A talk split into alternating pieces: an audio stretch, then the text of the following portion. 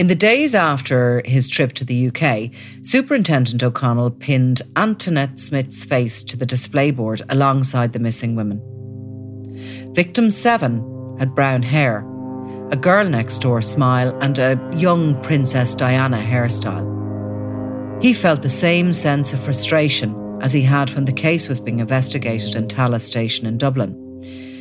She had met a gruesome end, been dumped in the Dublin Wicklow Mountains like unwanted rubbish. Two young children were deprived of their mother. It was a miracle she'd been found at all. If the killer had had his way, her family and friends might never have known what happened. Same MO as Larry Murphy's rape victim, he told the Trace detectives. Larry Murphy would have been 23 years old at the time. He ran through her incidentals. Antoinette was a 27 year old separated mother of two. She disappeared on July 11, 1987, after attending the David Bowie concert in Slane with her friends. Her badly decomposed remains turned up on April 3, 1988, at the Featherbeds near the Glendhu Woods in Killikee, on the Glencullen Mountain in South Dublin.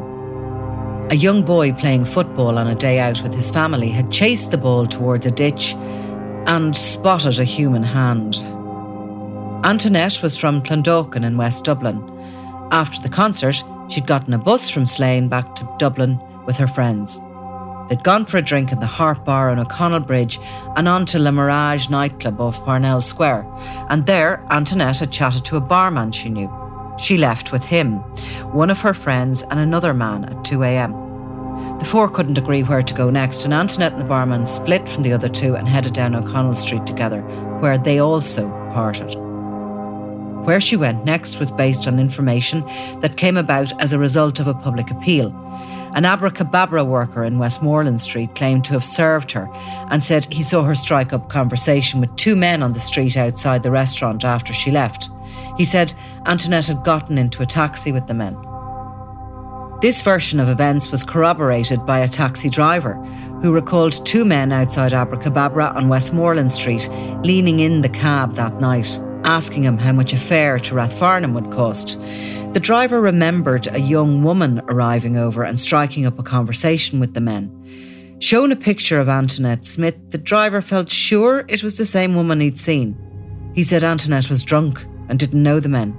All three got in the cab and he took them to Rathfarnham, but he said he'd been nervous for the whole journey after one of the men started joking about attacking him and robbing the cab. There was an edge to the way the passenger had said it, the driver recalled, and he believed that the man meant it. It was 4am when the driver dropped all three at the Yellow House pub in Rathfarnham, leading to Edmondstown Road, a straight run up the mountains to Johnny Fox's pub and to Killikee, where Antoinette's body was found. The driver said the trio got out and walked in the opposite direction towards Rathfarnham village, where he left them. This was the last possible sighting they had of Antoinette alive. The next day, a man walking his dog up the mountain between 6am and 7am may have seen the same men. After parking in a car park near Tibradden Woods, he began walking his dog up the mountain when two men appeared from the middle of nowhere, heading in the opposite direction. The witness felt something about them wasn't right. One was going out of his way not to say hello, as there was no other car in the car park they could have been heading for. The man turned around and went back down to his own, worried they were going to steal it. When he got there, they were nowhere to be seen, and despite numerous public appeals, the men never came forward, suggesting they didn't want to be found. Here, the trail ran cold.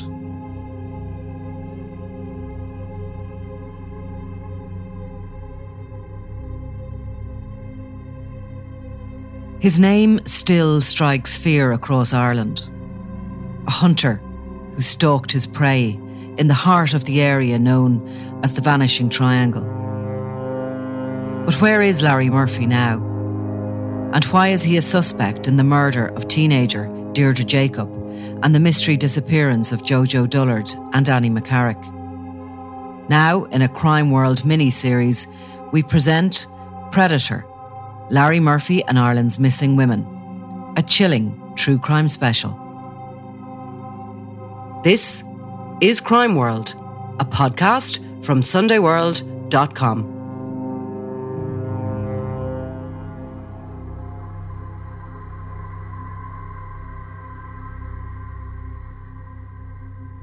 If Antoinette Smith had been killed by the same man responsible for any of the other missing women's cases, police would have had their first crime scene. That had been the key to cracking a 20 year murder mystery the previous year, also linked to the heart of the Dublin Wicklow Mountains. Phyllis Murphy left her home in Newbridge, County Kildare, on December 22, 1979, to do some last minute Christmas shopping. She was 23 years old. As well as buying presents, the young factory worker had a perm done in a salon in Newbridge, called in to see her brother, dropped into a friend's house to let her know she'd meet her in town later to go to a dance, then, laden with shopping bags, her 60p bus fare tucked inside her mitten, stood at a bus stop near the Keadeen Hotel, where she was last seen. Her body was found a month later at Ballynagee, a wood near the Wicklow Gap. A post mortem revealed 25 injuries suffered before she'd been raped and strangled, and included a broken jaw. Phyllis's belongings were found scattered along the route. Her clothes had been burned at Lockstown Upper on the Glendalough Road, County Wicklow. The presents she'd been carrying were discovered in Brannockstown in County Kildare, and the 60p was still in her mitten, found at Colgan's Cut near the Curragh in County Kildare. A neighbour John Crerar, became a suspect after denying he even knew Phyllis. Since she used to babysit for him, his was one of 50 blood samples taken from suspects in an attempt to match a blood type to the rapist's seminal fluid, which was as far as science went back then. Crerar's blood type matched the killer's, and as a farmer had reported seeing a Datsun head up the gap around the time Phyllis had been abducted, which was the same make as Crerar's car, he became a major suspect. However, as he had a watertight alibi, the case had stalled and the samples were put into storage. When new DNA techniques were applied to the case 20 years on, there was a one in a thousand million chance of anyone other than John Crerar having raped Phyllis Murphy. The man who'd given Crerar his alibi, Patrick Bulger, admitted he'd lied so Crerar wouldn't lose his job. It turned out that the then 31 year old Crerar had also been shopping in Newbridge with his wife on the day he murdered Phyllis Murphy. He had returned home to the Woodside Park in Kildare before ever picking Phyllis up. Then the ex army sergeant headed out again to McWee's for a drink before he was due to start work as a security man in the Black and Decker factory at 8 pm. In the pub, he'd met a friend, Patrick Bulger, also on duty in the security hut that night. Crerar did not go straight to work, but headed 4 miles north, stopping at Phyllis's bus stop between 6:30 p.m. and 6:45 p.m. What transpired next had gone with her to the grave. He probably asked her if she wanted a lift. She probably accepted because she knew and trusted him. Instead, Crerar drove her to Colgan's Cut near the Curragh, where Phyllis tried to run with her shopping bags. He raped and strangled her, picked up the presents, and put her body in the boot. He drove 24 miles east towards the Wicklow Mountains, and then he went to work arriving just over half an hour late and claiming his car had broken down. He headed off again, this time saying he was going to play darts, and he came back after 11:30 p.m. and fell asleep in the hut. Patrick Bulger gave him an alibi because the two of them were supposed to be on duty in the hut at all times. Nailing Crerar as Phyllis Murphy's killer was the trace team's finest hour, and now the families of the missing women were praying for similar breakthroughs. But if Antoinette Smith's case belonged on the board with the others, there was another murdered woman who could not be ignored either, because she had been found strangled in the same spot, less than a mile from Antoinette Smith. Her name was Patricia Doherty. Yet another woman's photograph was tacked to the board for consideration. Patricia had big eyes, a strong jaw, and a, an 80s perm. Her body was recovered from the exact same stretch of mountain bog as Antoinette Smith's after a man cutting turf in the featherbeds came across her body at Glassamucky near a monument to Sean Lemass on the Dublin Wicklow County border. She was still wearing the biscuit coloured Macintosh coat she'd left her house in after heading out to do some last minute Christmas shopping. Patricia Doherty, nee Moriarty, was 30 and also had two young children. She was originally from Lisselton, County Kerry, but living in Tallaght with her Donegal husband, Patrick, a factory worker. She'd gone missing on the evening of December 23, 1991, and was last seen outside the Londis shop in the Old Bawn shopping centre waiting for a bus. Patricia had been working as a secretary in the Ballycragh National School in Tallaght, attended by her own 10 year old son and 8 year old daughter. But she'd started a new job as a prison officer in Mountjoy shortly before she died. Her husband did not report her disappearance to Gardaí until Christmas morning, saying he thought she'd gone to work. And the following June, she was found by a turf cutter in the feather beds. She'd been strangled and buried there. But did her case belong with the others? Patricia had not been strangled with her bra, and there was there was no plastic bag over her head when she was found. Could it just be a huge coincidence? The area was the perfect dumping ground because it was so vast and remote, yet less than an hour from the city centre. And if Patricia Doherty's case was included in the hunt for links to Larry Murphy, shouldn't other cases qualify too? 20 year old Patricia Furlong from Dundrummon, Dublin, had been strangled and her semi naked body had been found dumped in Glencullen in 1982. Patricia had been attending the Fraughan Festival when she was murdered after leaving a marquee behind Johnny Fox's pub in Enniskerry with disc jockey Vinnie Connell. Connell who had a history of violence towards women and had previously tried to strangle a fiancée, was convicted of the Furlong murder. But this conviction was quashed and he died in 1998, technically an innocent man. Then there was 25 year old Priscilla Clark, who had disappeared from Enniskerry on May 3rd, 1988. She was working as a nanny for Linda and Mark Kavanagh, a property tycoon of Ballyorney House, Enniskerry. Priscilla had gone horse riding with Linda, who was later found drowned in the nearby Dargle River. Priscilla's body was never found. Or what about Eva Brennan?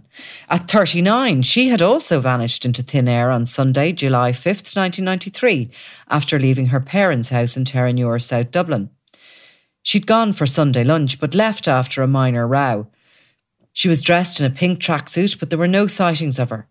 There was no sign even that she'd made it back to her apartment in Rathgar.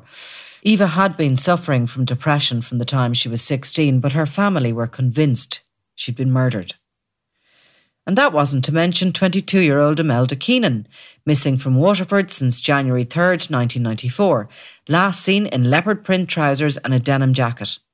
Or 35 year old Marie Kilmartin, who vanished in Portlaoise, County Laois, in December 1993 and was found six months later strangled and dumped in a bog. New leads thrown up as a result of tip offs were about to refocus the team on the three women they had originally prioritised Annie, Jojo, and Deirdre. Larry Murphy was working in Newbridge when Deirdre Jacob disappeared. And Johnny Fox's pub in Glencullen had been refurbished at the time Annie McCarrick disappeared. Had Murphy been one of the carpenters who'd worked on the pub?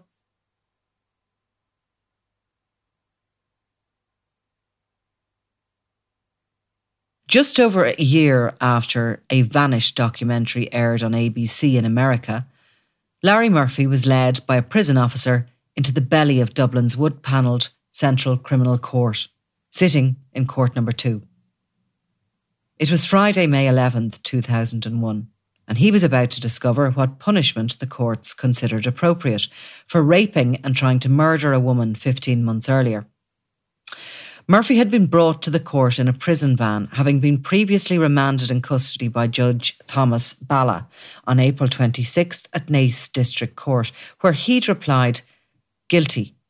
It was one thing wasn't expected, wasn't anticipated. It certainly wasn't anticipated by his defence team, because I saw it myself. I saw his defence team look at one another in amazement. You know, I asked my client be arraigned as to do, so he stands up and guilty, not guilty, to the charge indictment, guilty, and sat back down. And we had expected a lengthy trial, you know, but he pleaded guilty. Had Carney sitting on the bench, Judge Carney, and Judge Carney was big into sentence, but so much time off for pleading guilty, for saving the victim from getting into the witness box, number one. But number two, the details of the crime never emerged.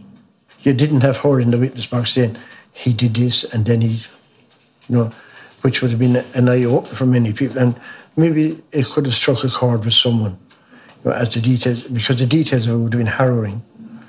And the way, how he operated, how he snatched, the crime, what he did to her. Sitting in the wood panelled courtroom under a wine coloured canopy, Judge Paul Carney cleared his throat and looked over the rims of his spectacles.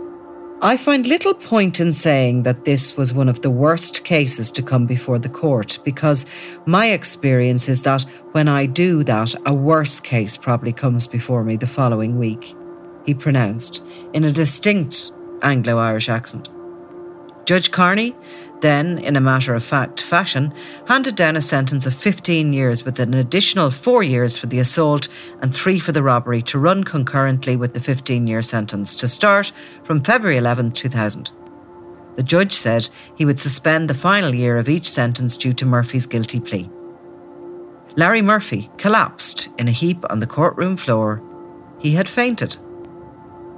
Jill sat quaking in the court. Asked twice by Judge Carney if she wanted to say anything during the two hour hearing, she twice said she could not. Operation Trace closed its door in Naas in 2003 and was subsumed back into the NBCI in Harcourt Square. The filing cabinets with all the missing women's cases were relocated there too. The claim that Larry Murphy might have worked or socialised in Johnny Fox's pub where Annie McCarrick may have been last seen, could not be made stand up. Although Larry Murphy could be linked to a job in Newbridge at the time of Deirdre Jacobs' disappearance, without a body or a confession, there was no proof that he'd anything to do with her case.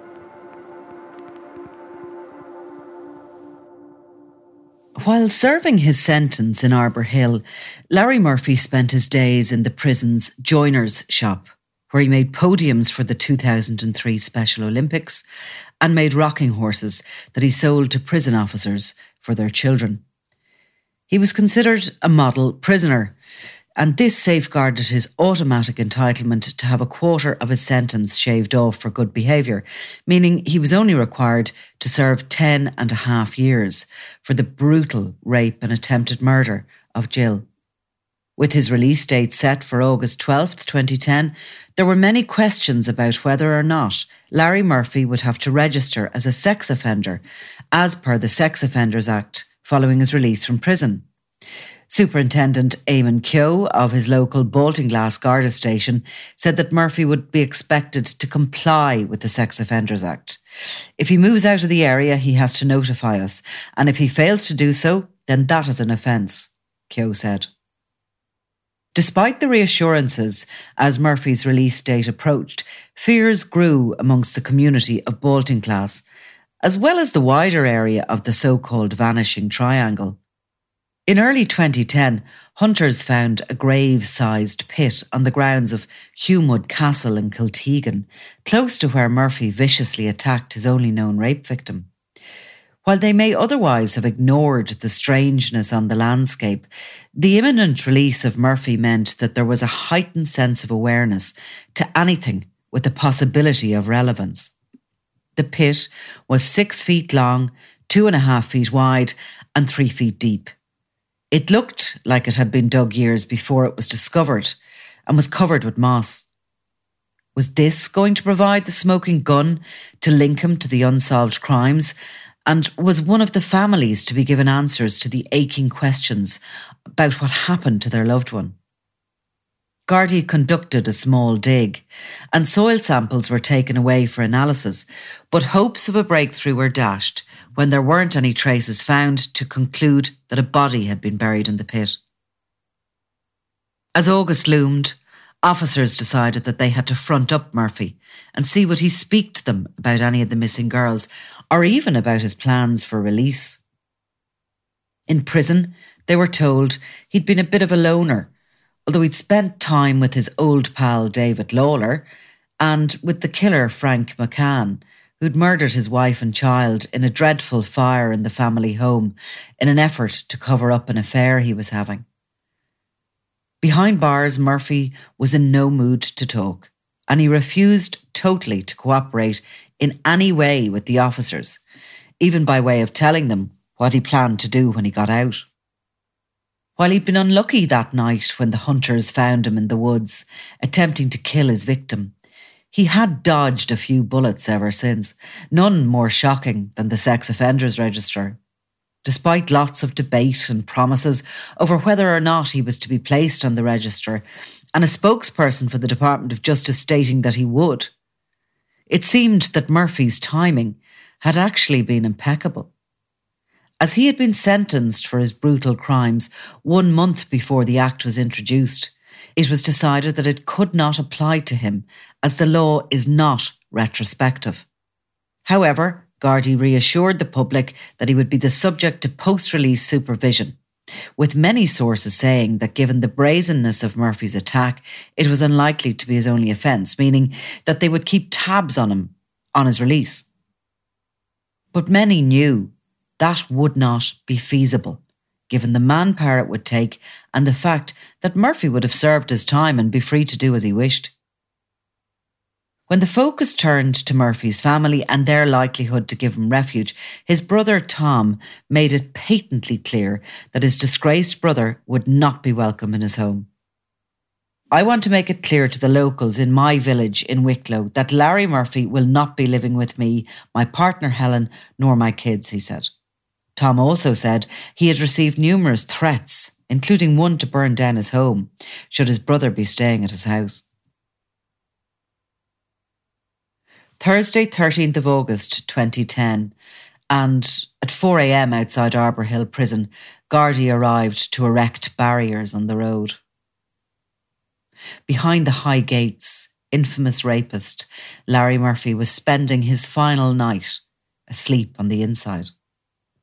10 years and six months after his brutal sex attack on Jill, the time had finally come for him to pack up and leave. And at 10:17 a.m.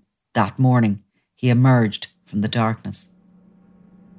Eyes hidden behind sunglasses, a navy and white baseball cap firmly pulled down around his ears, he remained unshakable as he faced a crowd of onlookers who shouted rapist and dirty scumbag at him. As he walked free from the prison, his body appeared toned and sculpted, broader and more bulked out than it was before. The muscles on his jawline were clenched and square, and anyone might have mistaken him for a bodybuilder or a professional gym instructor, but for his colour, a yellow pallor, giving him away as a man who'd spent a decade inside. Even though he held his head high, Murphy didn't so much as glance at the press photographers with their cameras held imposingly in his face trying to get a picture. Nor did he speak a single word. His attire, a black hooded sweatshirt with a gold New York Yankees logo emblazoned on the front, baggy jeans, and Nike runners looked dated in the cold light of 2010. His mouth, a thin line as he concentrated on his walk. Larry was alone in the world and he'd lost everything. There was no children, no wife, no friends, no family waiting. Nobody showed up to collect him from prison, and instead he hopped into a grey taxi as a Garda helicopter hovered overhead. As the car took off, three motorcyclists, Gardaí, and various journalists followed in hot pursuit. Everyone wanted to know where Larry Murphy was going and what he intended to do next. Previously a hunter, he was now the prey. What came as unexpected was his first stop off, Coolock Garda Station. There, he made a complaint that he was being harassed by members of the media, but he didn't disclose to officers where he was planning to live. By 1 pm, he was on the run again as media and unmarked Garda cars followed him towards Grafton Street, where he jumped out of the taxi and sped towards Stephen's Green on foot vanishing from view. He quickly shed his hat and the hoodie as he blended in with other people in the busy shopping district. But despite his attempts to escape, his whereabouts were quickly re established by Gardaí. Later that evening, a public meeting was held at Grangecon Boxing Club in West Wicklow to discuss concerns about Murphy. We knew where he was for the last 10 years. We don't know where he is now, and we want to know at all times one man told the crowd of up to a hundred terrified locals. I have had nightmares thinking about him and I couldn't sleep last night, a woman said. I'm living in fear. I'm 31 years old. I feel I need a chaperone to go out at night. It's really, really frightening. Meanwhile, over 70 kilometres away in North County Dublin, a crowd had gathered outside a government run halfway house for ex convicts, Priorswood House, amid speculation that Murphy was staying there. They began chanting, Get him out. But the director of the house denied he was, and they quickly moved away. Murphy's family would land the final blow of the night by distancing themselves again from the predator, calling him out for his indecency and reminding him that he was not welcome back home. He hadn't even the manners this morning or the decency when he came outside that prison gate to say sorry to that poor girl, Thomas Murphy told the media. I want nothing to do with him ever again. I don't want to see him and I don't want to hear from him. When Larry Murphy went missing off Grafton Street that day he was released from prison, he disappeared from the public eye, managing to go incognito for many, many months. As journalists pieced together bits of information from sources, a picture emerged of a predator well able to live independently and to move about alone but with confidence. He'd spent time in a bedsit in Dublin for three weeks before he fled Ireland for France, where he was closely monitored by French police. Next, he'd moved on to the Netherlands, where he settled into the buzzing city of Amsterdam, sampling many of its seedier delights. At the start of November 2010, a man was sitting in an Irish pub in the city when a pale faced man with a beard caught his eye. They began to chat, and the man said he was a carpenter and spoke about how he'd been in the city for five weeks and was staying in a local hostel. He also mentioned he'd been in France and had plans soon to move to Germany. The man, it turned out, was Larry Murphy, and it wasn't long before the media were on his tail. Soon he moved again, and by the following year he was living in Barcelona in Spain, taking casual labour as a carpenter on boats. Little is known about his time there or who he was in contact with, but Irish authorities were made aware of him when his passport was robbed by a prostitute near the infamous Les Ramblas, and he had to return to Ireland to get a new one. It was May 2011 when he flew back to Dublin amid another media frenzy, but he managed to lay low in hotels and B&Bs while he waited for his new documents. By June, Murphy boarded a ferry at Rosslare in County Wexford and headed back to Cherbourg, where he took a train from the port to Paris and disappeared again. A year later, he was tracked down to Holland, this time spotted with a friend, a notorious Irish double rapist who'd met behind bars. Together, they were living in Amsterdam and working at a logistics company with plenty of money to spend on booze and women. With Operation Trace disbanded, Detective Garda Alan Bailey had been charged with managing all the files as part of his new brief at a city centre station. He'd later be handpicked for the newly established Garda's cold case unit. And on the day he started that new role, he brought the boxes with him. He'd long hoped for a breakthrough in any of the cases which had pretty much taken over the latter part of his career. As he sat in an interview room, across the table from an inmate who'd befriended Murphy behind bars, he wondered, was this finally it? In 2011, there's a contact from the prison. I'm, contact, I'm contacted and asked would I go down to the prison and talk to a, a prisoner who's serving an empty sentence. The prisoner said that Larry and himself had shared um, a number of late night boozing sessions in Arbour Hill prison, drinking a prison vodka they make this in the prison kitchen. It's pure potato, but they blow the head off you. Great, great stuff.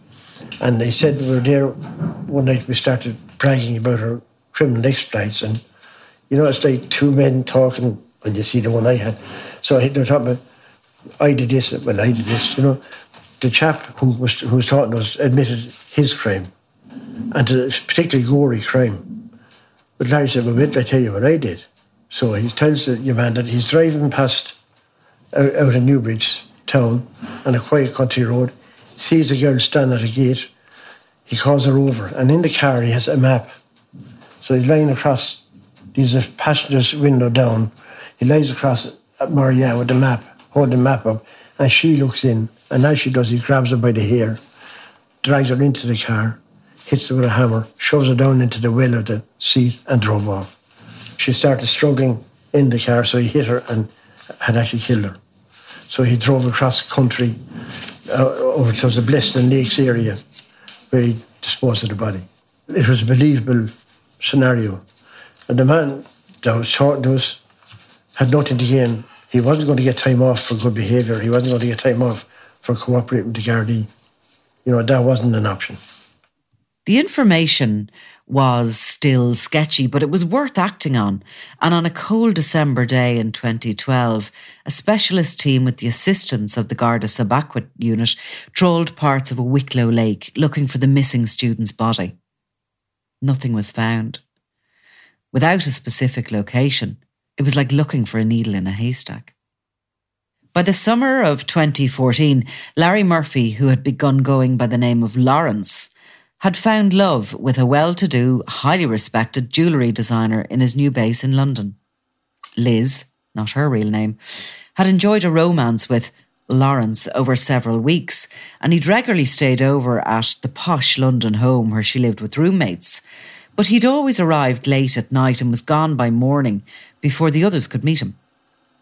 Two of her roommates, an Irish businessman from the Midlands and his partner, had regularly told Liz to bring her boyfriend over for a glass of wine, but their invites were always turned down. Then, during a spell of good weather in May of 2014, they decided to have friends over and enjoy some alfresco dining at their period property.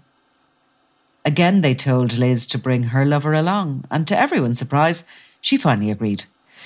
As the barbecue's coals were lit, Lawrence arrived and was introduced to the Irishman, Shane, and his partner, who owned the house.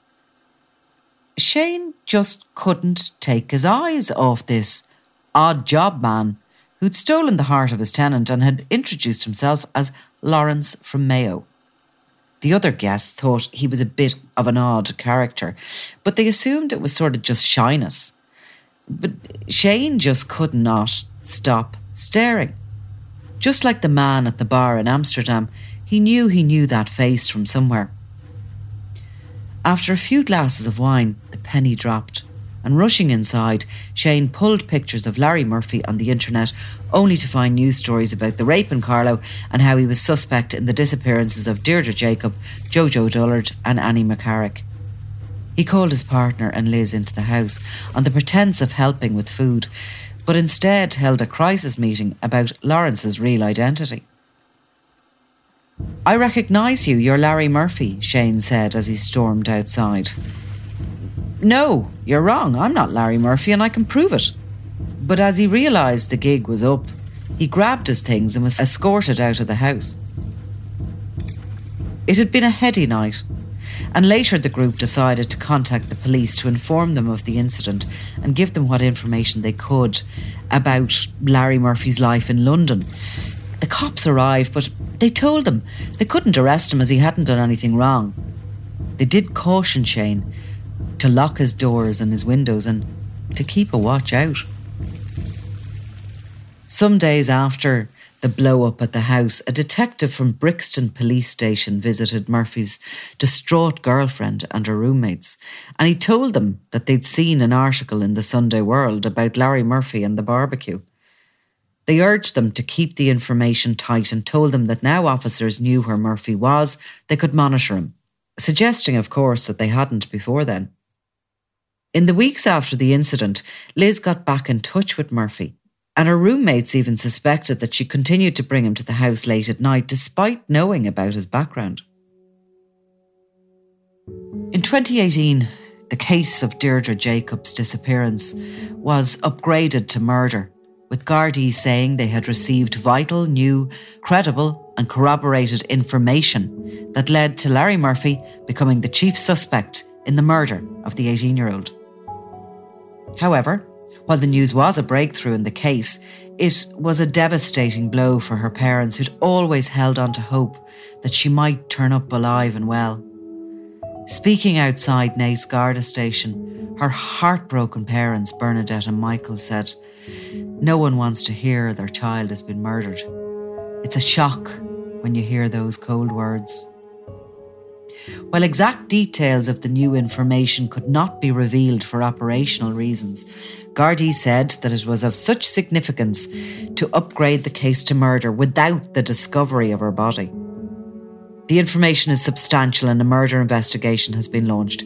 Chief Superintendent Brian Sutton of Naas Garda Station said, We deal with evidence, not rumour or speculation, and this new development is significant. By February 2020, Gardaí prepared all their evidence in the case and sent a file linking Larry Murphy to the murder of Deirdre Jacob to the Director of Public Prosecutions. Last year, the DPP sent their file to a specialist barrister for a second opinion on the case. Sources say it is at a critical point as they await specialist legal review. And if the DPP finds that he has a case to answer, Gardaí will seek the extradition of Larry Murphy to Ireland. While officers keep their cards close to their chest, they are still working with the UK police to discreetly monitor Murphy and say he's been working on building sites there. They still hope for a real breakthrough, though. Last year, a dig took place at a wooded area in Brewel East after a witness told Gardaí that he had seen a car with an open boot reversing into the area almost 18 kilometres from Newbridge on the day Deirdre vanished. Nothing relating to the case was found during the excavation. According to sources, Larry remains in the UK, where he's been living and working between London and Birmingham. He hasn't come to the attention of police in the UK for any criminal offences. Should the DPP order him to answer for the case of murdered Deirdre Jacob, he will be placed before a court, but it's unlikely he would plead guilty. Without Deirdre's body, it'll be harder for prosecutors to secure a murder conviction. Only once before was a murder case brought before the courts in Ireland without a body. In 2014, Martin Earley was put on trial for the murder of 28 year old Sandra Collins, who'd vanished in 2000. The last confirmed sighting of Sandra had been on the night of Monday, December 4th, 2000, at approximately 11 pm at the Country Kitchen Chipper on George's Street in Killala in County Mayo. Earlier that day, she'd found out she was pregnant and she wanted to tell Earley with whom she was having an affair. The fleece jacket she was wearing that evening was found at Killala Pier days later. Earley admitted to the court that he'd a sexual relationship with her around the time of her disappearance, but he denied being involved in her death. The evidence in the trial was totally circumstantial. Not only was there no body, but there was no murder weapon and no crime scene. After a four week trial, Earley walked free when there was a ruling that there wasn't sufficient evidence to find him guilty. Mr. Justice Patrick McCarthy directed the jury to acquit him. As of March 2022, Larry Murphy has been ruled out as a person of interest in the cases of Fiona Pender, Fiona Sinnott, and Ciara Breen. With circumstantial evidence linking Murphy to the disappearances of Jojo Dullard and Annie McCarrick, he remains a suspect in those cases.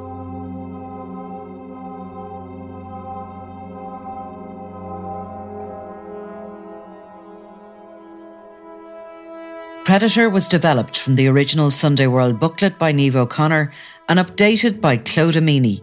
It is produced by Ian Mullaney and read and edited by Nicola Tallant. Predator is a podcast from Crime World.